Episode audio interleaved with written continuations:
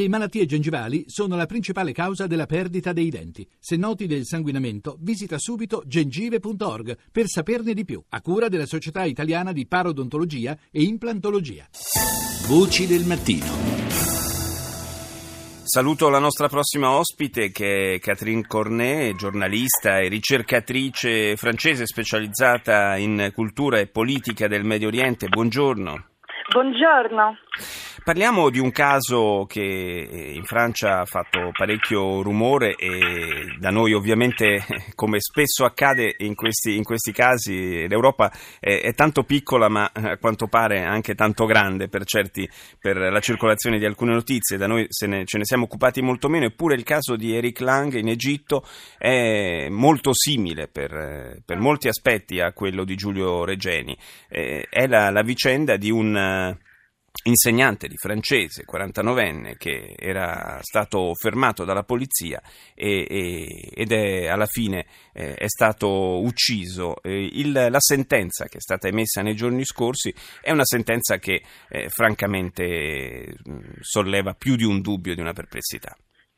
Sì, allora, mh, prima cosa devo, devo, dire, devo dire che anche in Francia questa questo, questo, crimine non è stato molto, molto um, gestito. Uh, Eric Lang è stato ucciso nel 2013 e, e, veramente se ne parla molto in Francia dopo il caso Regeni. Sì. Allora, la situazione oggi con questi sei uh, detenuti condannati, quando si conosce la situazione più che, che allarmante e disastrosa dei diritti umani in Egitto, e possib- c'è grande possibilità che sia anche una sentenza um, per, per, per mh, calmare delle, dei paesi occidentali che hanno comunque alzato la voce questi ultimi mesi.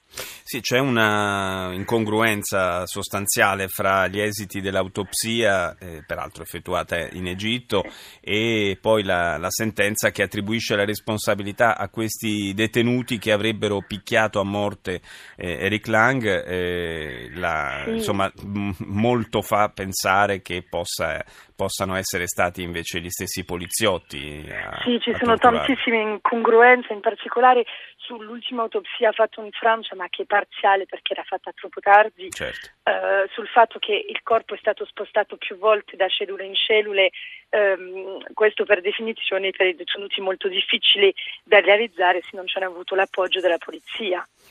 Eh, colpisce una volta di più il fatto che, eh, visto che oltretutto anche, ci sono anche questi due casi in comune, Italia e Francia non abbiano dimostrato eh, forse la capacità fino in fondo di fare un po' cartello nei confronti dell'Egitto mm-hmm. per quanto riguarda i diritti umani.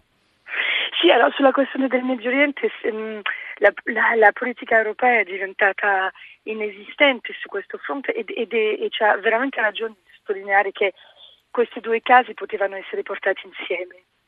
Uh, devo dire che su, su, su, su, questo lato l'Italia ha, ha, dato un esempio molto più uh, positivo di quello francese e in Francia infatti la famiglia uh, di Eric Lang è molto molto molto in collera contro, contro Hollande mentre ehm, Regeni comunque la famiglia di Regeni essendo anche delle persone veramente intelligenti e veramente anche altruiste che hanno saputo dall'inizio della morte del loro figlio capire la situazione in Egitto, parlare dei diritti umani in generale, non solo del proprio figlio, hanno, non hanno avuto questo rapporto con la Francia. Se leggete la lettera che ha scritto la, la, la sorella di Eric Lang a, a, a, Le Monde, e praticamente dice che eh, si, si è risvegliata leggendo il caso Regeni vedendo che l'Italia si era comportata completamente diversamente.